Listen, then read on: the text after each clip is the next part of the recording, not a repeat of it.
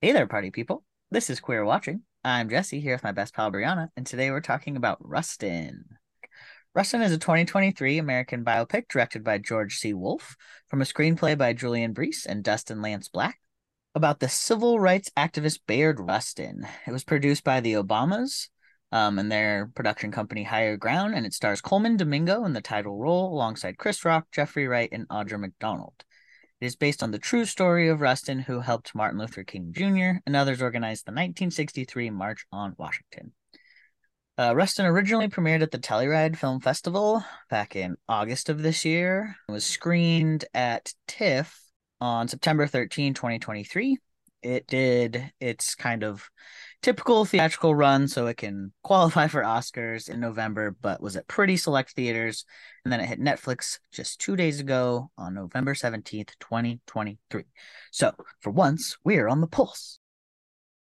Quick spoiler alert for, I don't know, I guess his entire life. Mostly the source materials. Okay, yeah, that's all of that stuff. So I guess first, uh, let's start with when did you first learn about Bayard Rustin, Brianna? I think the first memory I have about or learning about him was in high school because I feel like that's the first time I learned that he was gay.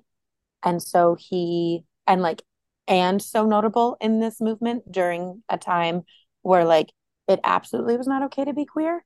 And so I think that solidified like my knowledge of him because I was like, oh, it could be possible for someone to exist as openly gay and have this impact in the civil rights movement. And I'm sure I learned about him prior to that, but not in that context, which of course I'm always like, well, why? Because he was clearly somebody who was out and and proud, as proud as you could be in that time period as this movie highlighted.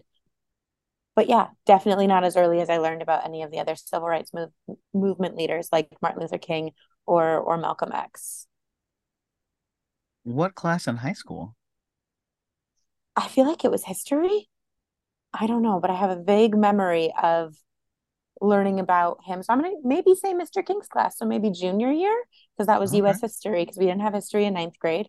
We didn't have we had world history in sophomore year. So US history would have been 11th grade. Yeah. Okay. Yeah. I don't think I learned about him until college. So mm-hmm. I think you might have had a better history teacher than I. I mean, Mr. Kink was the shit. And if you're out there and you hear this, shout out to you. But also, yeah, like, I also name. right. Um, not for a high school teacher. He got made fun of so much. But I also well, want to yeah. Like, recognize that it took me until high school. So what you doing, Everett Public School District? And I'm sure like now that I live in in New York, like this is just part of the education here so I probably would have learned about him much sooner because of his work with Adam Clayton Powell and and Medgar Evers and and people that are so prominent in this area, especially in Harlem. But yeah, my first memory was high school. Nice. Yeah, that predates mine. Mine is college and you know, I went to a pretty wonderful college where social justice and civil rights and all so not of... WSU. Ooh, no okay. So once you got no, to Evergreen. Okay. Yeah, once I got to Evergreen. Well, okay, wait. No, it would have been at WSU in the gay history class, actually. Okay. But, but very briefly, like a blip. Mm-hmm.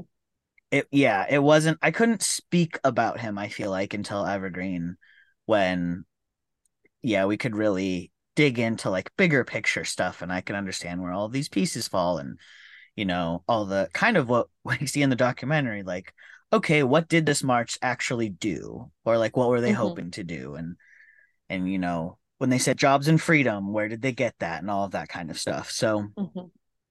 yeah. yeah. it actually is a nice full circle moment for me and the first podcast i ever did was about bayard rustin with my classmate ben i think it was my first or second year at Evergreen in some history program we took, but yeah, not as high quality as you know this this gem that we do now. But well, it was. I'm to find that podcast.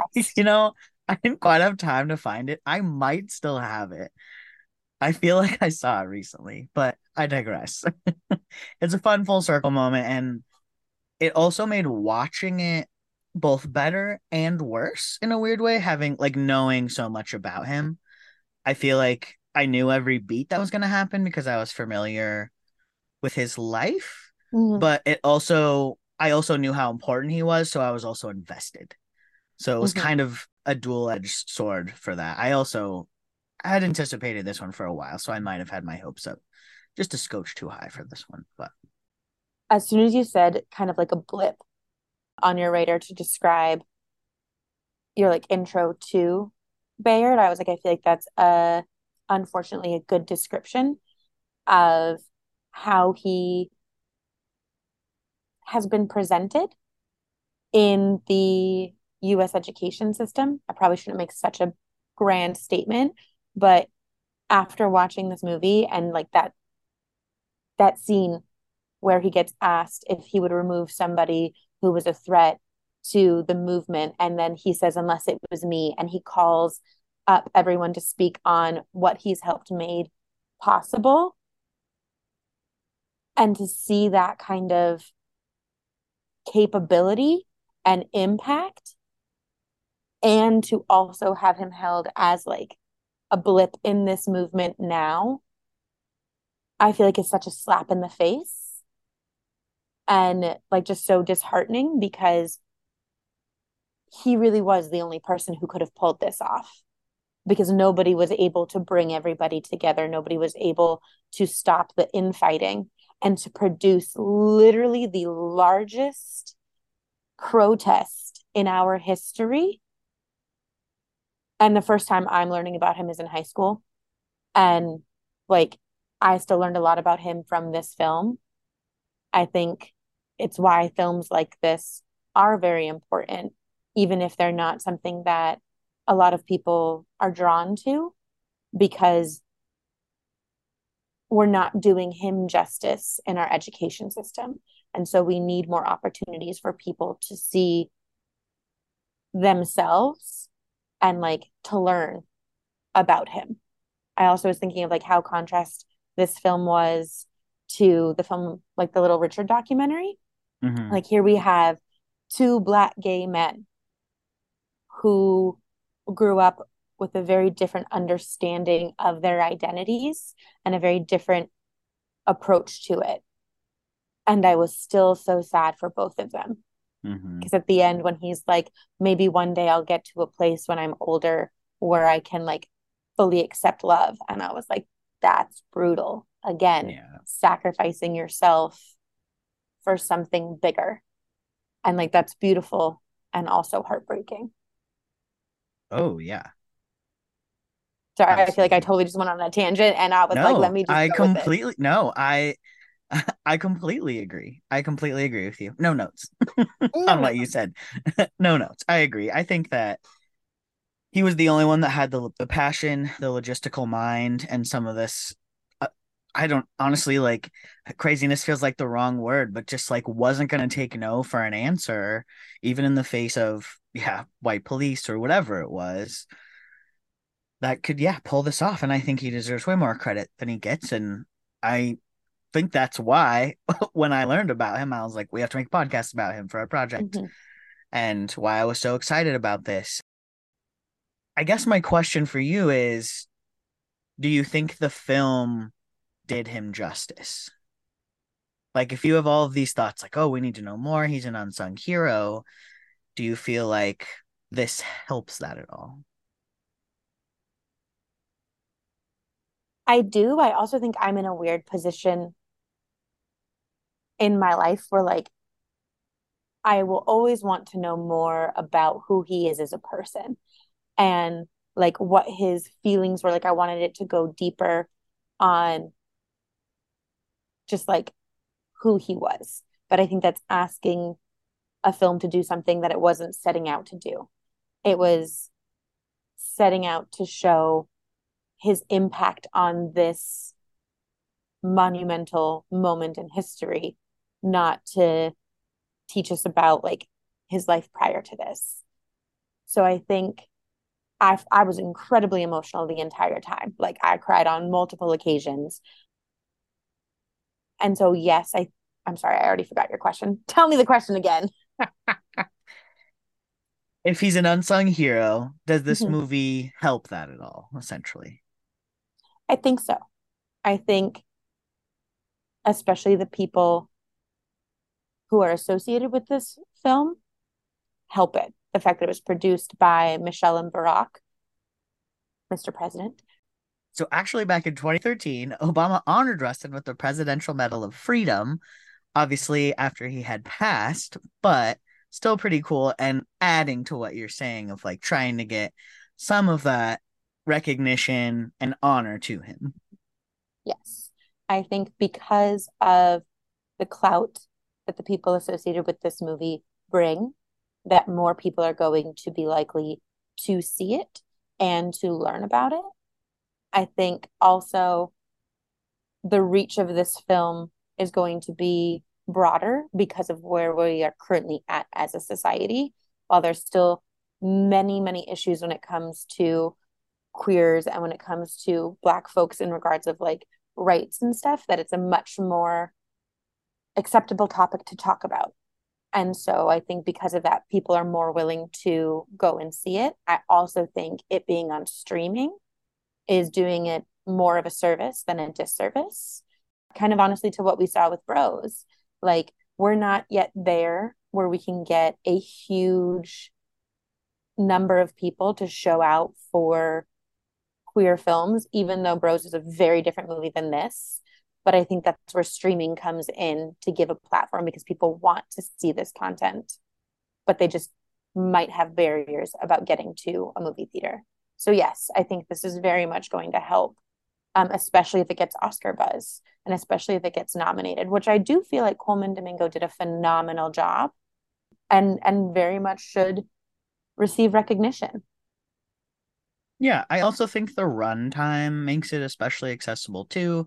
I think the credits start uh, an hour and 34 minutes in or something. Like it's it's a it's a good watch, honestly, especially someone who's the last handful of movies that have come out with Oscar buzz have been, you know, Scorsese's three and a half hour monster, Anatomy of a Fall that's 240, Holdovers that's two and a half. Like there's just been some really long movies lately. So when when this one wrapped up at an hour and a half, I was like, oh, the good old days. I love this. right.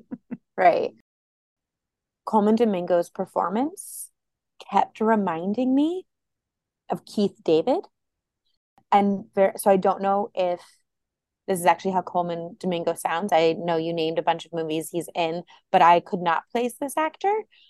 But the raspiness of his voice and like the the inflection just very much gave me Keith David, and I could imagine him if this movie had been made years ago, also being able to accurately accurately portray Bayard because uh, you mentioned it earlier, there's like a again, the word I have is crazy, but like a touch of crazy in Bayard's eyes that I feel like Colman was able to capture. This like fire that wasn't going to be extinguished by anybody. And that's also what I see in in the way in which Keith David portrays so many different characters. So I feel like that also would have been a good casting if it had been made earlier. Yeah, that's something I just wanted to say because I was like, I had to go on Google to see if they were related or if he was just doing that good of job of like portraying him. Yeah. I think the Oscar buzz will definitely help more people see this movie and that will be cool. I do think Colman Domingo is very good in it. I I found myself at certain moments thinking may have been just a touch overacted. Did Chris Rock as Roy Wilkins work for you? No, but I think that's my own bias against Chris Rock as a comedy actor. And and because he's got such an identifiable face, it's hard for me to truly believe him as anybody other than Chris Rock. Yeah, I actually really had wished for anyone else in this role. I I the same. I couldn't see him as anything but Chris Rock. I thought that his let's age him up a little gray hair was also a little hard to look at. And yeah, he something about Chris Rock, he just can't change his cadence to me. And I just thought that Roy Wilkins had a slightly calmer cadence, and I just I couldn't see past it. So that one that one constantly took me out. personally. But that again might be a little nitpicky because Colman Domingo was pretty great as Bayard. So like, I don't know. I'm not too bothered. I also thought that Aml Ameen as Martin Luther King Jr. I thought he was really good. Some of the reviews Mhm. said he was really flat, but I I thought he was great. I mean, I guess I wasn't really watching for anyone other than Bayard. Like, none of the performances truly stood out except for Powell was asking about like who would like would you take somebody out? And the guy and like the the rest of the committee kept trying to move past it and move past it. And then he like brought it back up again and that gentleman was like, "We have moved past." I was Yeah. like, "Fuck yes." That was a scene that like stayed with me other than Colman Domingo's performance. Mm. He was really good too. I I did also really appreciate, and it's again just a blip, that the one lady that they had in there was at one point like, "Why is there no women?" Hey, all you men, there's no women speaking. Maybe some women. And it was very fast and probably deserved more attention, but I was glad they at least worked that in because yeah, all these men got a little wrapped up in all their being men. And she was just like, hey, yeah, so I'm helping a lot. Let's mm-hmm. let's also consider women. But that's also just like a running issue that occurred Yes. in in many civil rights movements that like the women were not prioritized or acknowledged for their role. And so I think I think the amount of screen time it was given was also just very representative of what it was probably actually like. So I thought that that worked well. And I also thought that that was a good way of pivoting because all of a sudden I was like, wait, what's happening? And then I realized that people were bringing up any other topic to avoid the one that he was trying to allude to. I thought this scene where we hear about Bayard's arrest in Pasadena, the like couple of sentences he said afterwards when they're also talking about the sandwiches. Like, you've got to think of the details. It's going to be 80 degrees. Like, the cheese is going to spoil. Like, how could you be so careless? Why would you be so? Ca-? And that was heartbreaking because you could tell, like, he's literally saying that to himself while, like, everyone is bearing witness.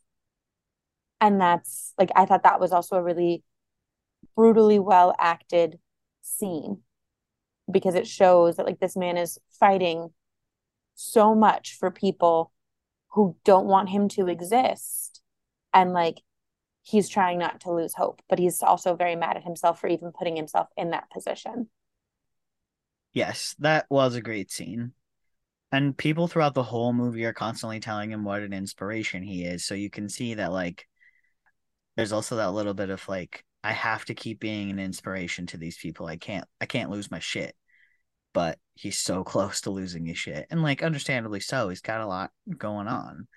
I did think the movies boy, I have some kind of mixed feelings, but like the amount of time that was spent on him and Elias felt a little odd to me because the focus was the march and it kind of felt like it was saying, oh, but he got a little distracted, which almost felt a little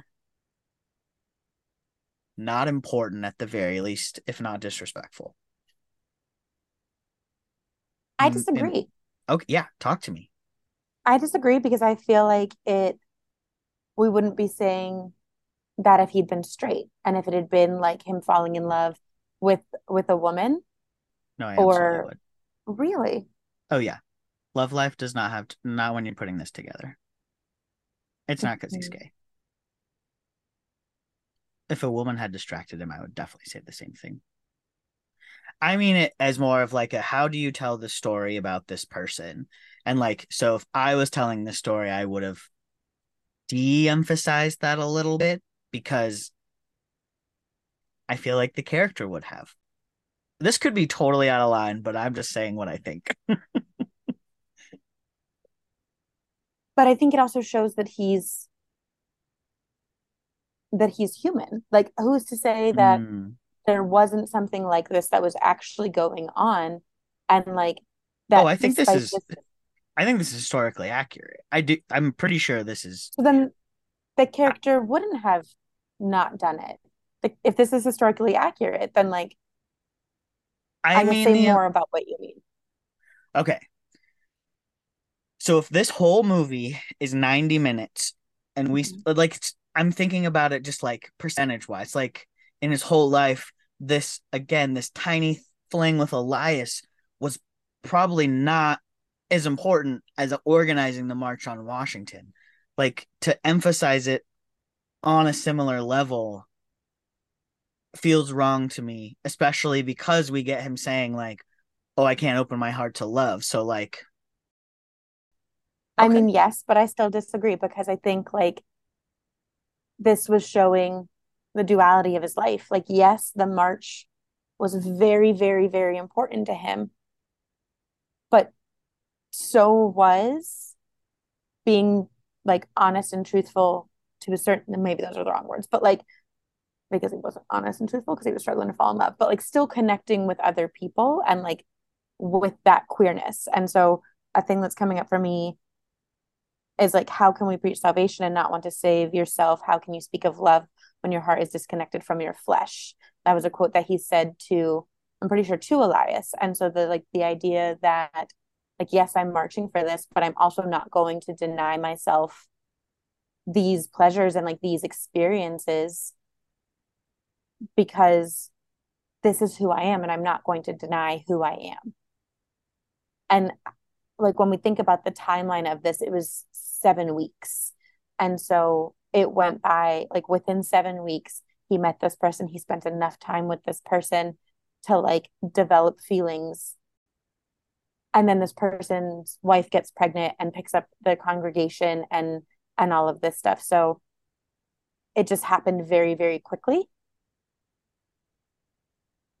And I feel like that was I don't know. I just I I feel like it was given an appropriate amount of screen time. I love that take too. I just had that thought a couple times when when it slowed down and it was just them. I just kept thinking like, okay, but this isn't the focus. I don't know. Maybe if I had something, and maybe it's, you know what? Maybe it's because we know how what happens. Only years later can I have this thought because I understand how many people showed up and what it meant. And like Colman Domingo, or sorry, Bayard Rustin, obviously not Colman Domingo, Bayard Rustin in this moment has no idea if 100,000 people, let alone 250,000 people, are going to show up to this. So perhaps this is just like a really hindsight way of thinking about it as well. I also think it shows that like there was stuff going on in his life outside of the march that even when doing 12 to 15 hour days every single day for 7 weeks that like He could have He secrets still- and be multifaceted and yeah, he was still a, Yeah. he was still a gay man. I also do get your perspective of like what's the purpose of this movie because it sounds very much like like you didn't care for the the B storyline. Um yeah. And it gives me feedback, not feedback, but like reminds me of when like you're not a rom-com guy. You're not necessarily here for the love, here for the the aspect, like that aspect. You are here for the march. You're here to learn about him and the march, not him and his love life or his issues with his love life. Yeah, you're right. This could be more of a reflection of what interests me as a story versus any actual thing that the movie has done. Yeah, touche. I will say I like a handful of rom-coms, okay? A handful. Um, I have another quote that I really liked. Each of us are taught in ways both cunning and cruel that we are inadequate, incomplete, and the easiest way to combat that feeling of not being enough is to find someone we consider to be less than. Less than because they are poorer, poorer than us, or because they are darker than us, or because they desire someone our churches and our laws say that we should not desire. When we tell ourselves such lies, start to live and believe such lies, we do the work of uh, our oppressors by oppressing ourselves.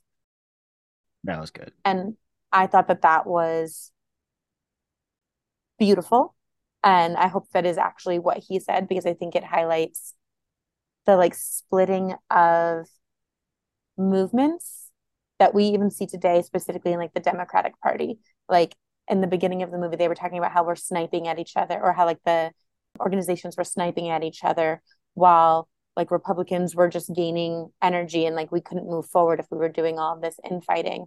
And I think that's also kind of like what we're experiencing now within like the the Democratic Party is just like this infighting and this sniping and this like choosing to not come together. And it's weird to like see things that happened so long ago quote unquote still be relevant now. Oh yeah. The more you learn about organizations especially political ones or ones that involve a lot of protesting. I mean, it doesn't really matter what you're fighting for. Eventually, when you get too big, the infighting seems to be sort of inevitable. Doesn't matter if you're looking at civil rights, queer rights, trans rights, it happens constantly. I think a lot of it boils down to how radical and far people want to take a lot of their opinions and the tactics used to get there, right? I mean, within the civil rights, the two big ones are obviously honestly stem one of them from Bayard Rustin and his nonviolence. He's the one that taught Dr. King about nonviolence. And I was really glad they said in the movie, like when he met Dr. King, he had armed guards. And, you know, it takes a lot of lessons from Bayard for him to change a lot of that. And like arming yourself also makes sense, right? You're you get death threats, you're constantly in danger, the fear is real.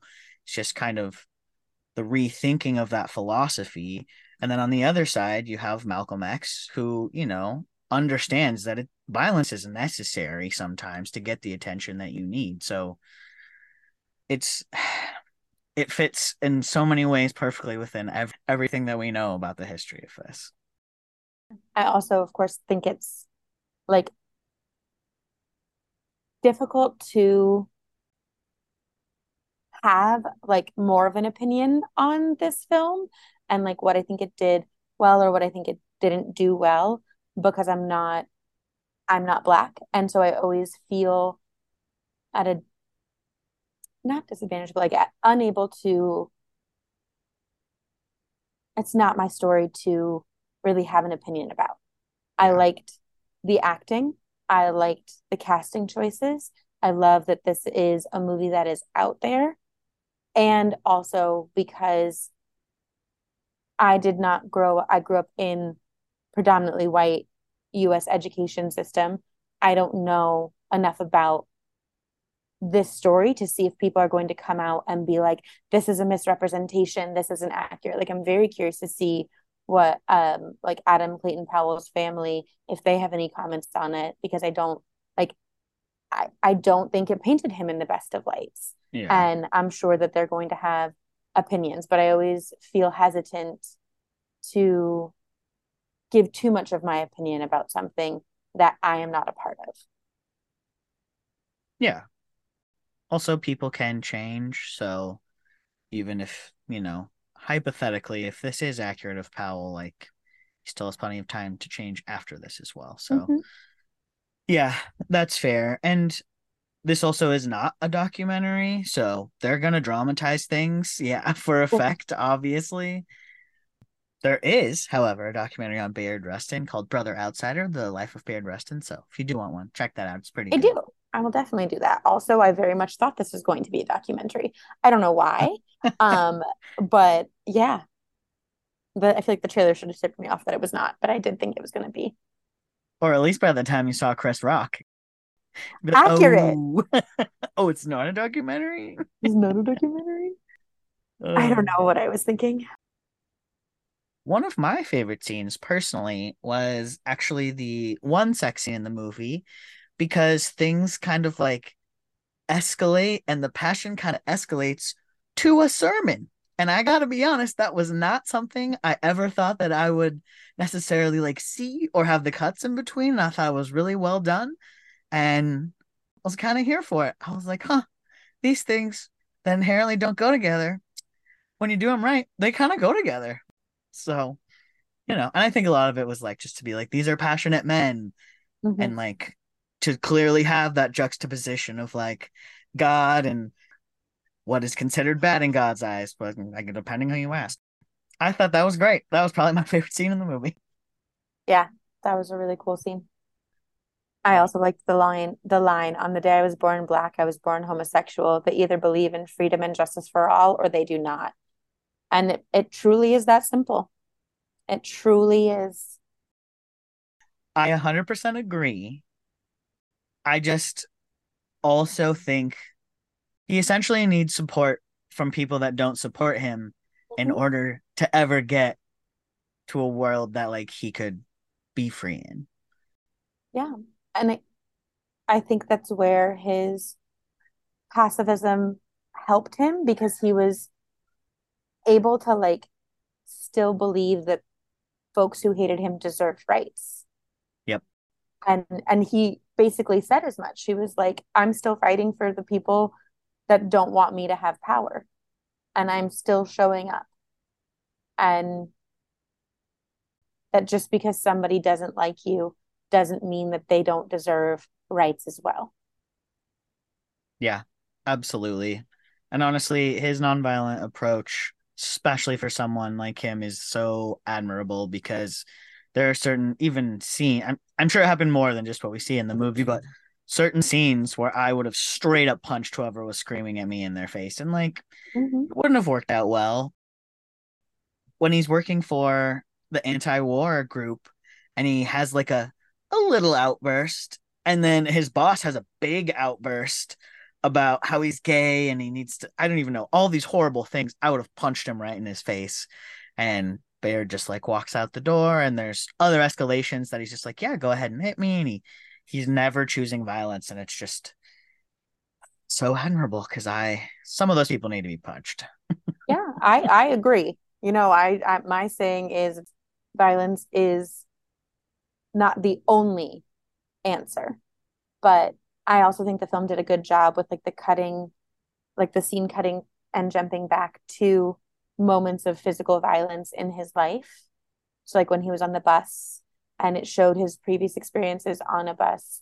I think that for me represented like it's not as if these things don't impact him. It's not as if he doesn't carry these things with him when he's in those situations again. Yeah. It's that he's actively choosing to not respond in the same way that these people have responded and to continue fighting with people who look like the violent oppressors to achieve freedom for all. Yep. And I think sometimes when we think about pacifism, we think like about weakness and about like, oh, well, you just don't have a relationship with like anger or things like that. And it's like, no, he probably had a lot of anger and Mhm. at times really wanted like to have the type of justice that violence could bring him. And also, he made a conscious choice to process and to experience those feelings differently. What a champion. I am curious of like, how do you feel talking about films like this in regards of like them being biopics, not biopics, um, or or documentaries, especially when they're about somebody that has identities that are different from your own? Like, what comes up for you? I mean, rightfully so. Obviously, a little bit of like imposter. This isn't my place because I am not a gay black man. But I think there's still a lot of relatability to I'm gonna I'm gonna go out a limb. I'm gonna say all queer stories I can relate in some way, even if it's because there's all kinds of feelings with queerness, right? All kinds of queer people are different, so there's usually some relatable struggles in queer stories, you know, whether it's chosen family or a lot of the different queer tropes that we talk about on here. I think I love queer history, and so Bayard Rustin is one I'm always going to want to talk about because he's one of the I'm going to say only queer folks that I am aware of that was really involved in like this period of the civil rights movement. I have no doubt that there were others, but I imagine a lot of the documentation on those experiences is lost and maybe never known. So one of the only ones that we'll be aware of. So I think he's just sort of an icon. So mm-hmm. I think I feel some pride in talking about him in that way, just because as current queers, we can be like, those that came before us, this is literally what we're talking Mm-hmm.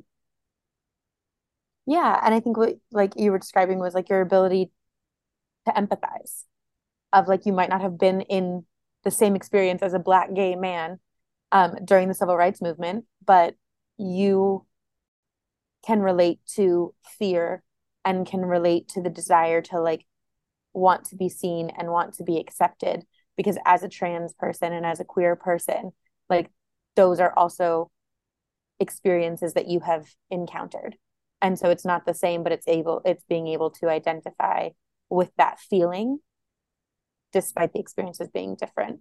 And also like i think the way in which we go about talking about these movies is different. It's not critiquing characters or or like choices like that. It's how well was it acted? How well was it shot? How well was it portrayed whereas like we can talk about storylines and we can talk about like decisions like that when it's fiction so i guess i always feel like I have to approach it differently when it's a nonfiction film, especially when it's a nonfiction film about folks that like I don't know a lot about or I like don't have more than a few shared identities with.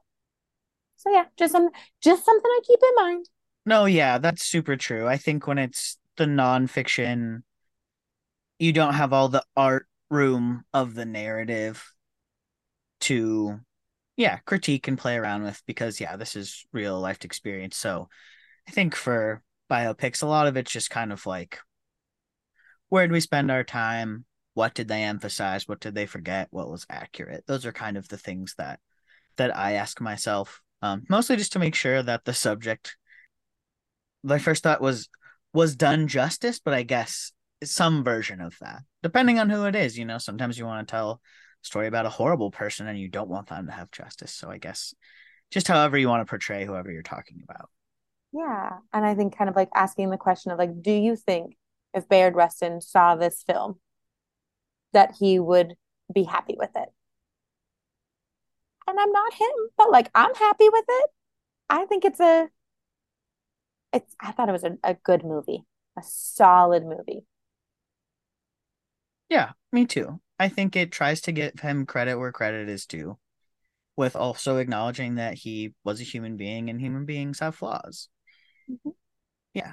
I did think to use his lewd conduct arrest as his kind of biggest mistake that made him start to lose his shit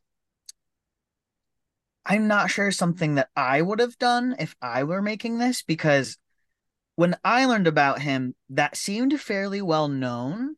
So it felt very dramatized that like one word of Pasadena would kind of have that effect because my understanding is he was pretty forthcoming like hey this is a possibility this could come up sometime mm. with his close tight knit inner circle at least dr king and uh, his assistant so to me, if that's the case, I'm not sure that panic was there, but I do understand again for storytelling purposes to like keep things moving along. That may have been a way to encapsulate all of that. When I remember learning about him, I don't remember thinking like he was flawed, and the movie made it seem mm-hmm. like he was more flawed than I recall. But it's also possible that I was romanticizing him a bit. I I get what you're saying. And I think you also, though, answered your own question of like, yes, in his inner circle, people knew. Like when they first, and like when we first meet him, he's going to give his resignation and he's confident that Dr. King will be like, nope, I don't accept this and show their unified union. Like that incident had been held over his head for a long time, even though people knew. But the thing I think that they were leveraging was telling everybody that like we all might be fine with it but will the movement will the 100 and 250,000 people that show up be fine with it will they still stand behind you and so i think he always knew it would be a possibility, but he'd already seen a few years earlier that like people wouldn't stand behind him. And so there was that really big risk. And it came from within his own party. Like it wasn't, at least in the way the movie showed it, it wasn't white folks who released that information. We were made to believe that it was like coming from within that group. And then that group showed up and reaffirmed him this time. But I think that that would be terrifying that like something you've worked so hard for could be undone by this thing that shouldn't even be illegal. Yeah, and happened like 20 years prior. Right. Yeah. Right. Yeah, and the fact of it is, yeah, that that's a bullshit law to begin with. So right. to say that he's flawed doesn't that's not obviously what I mean, but that's they're trying to portray him that way by using these mm-hmm. ridiculous laws and mm-hmm. behaviors. So also I don't actually know if it was with two men, but when it was like lewd conduct with two men, I was like, oh, get it, Baird. But yes, I like the idea that his sex life might not have been as traditional as oftentimes I feel like we try and portray queer sex in that day and age as being. So be nasty. It's good. Yeah, just don't get caught. Thank you for joining us today on Queer Watching. If you like what you heard, give us a five star rating where you get your podcasts. You can also send us an email with recommendations or feedback at queerwatching at gmail.com.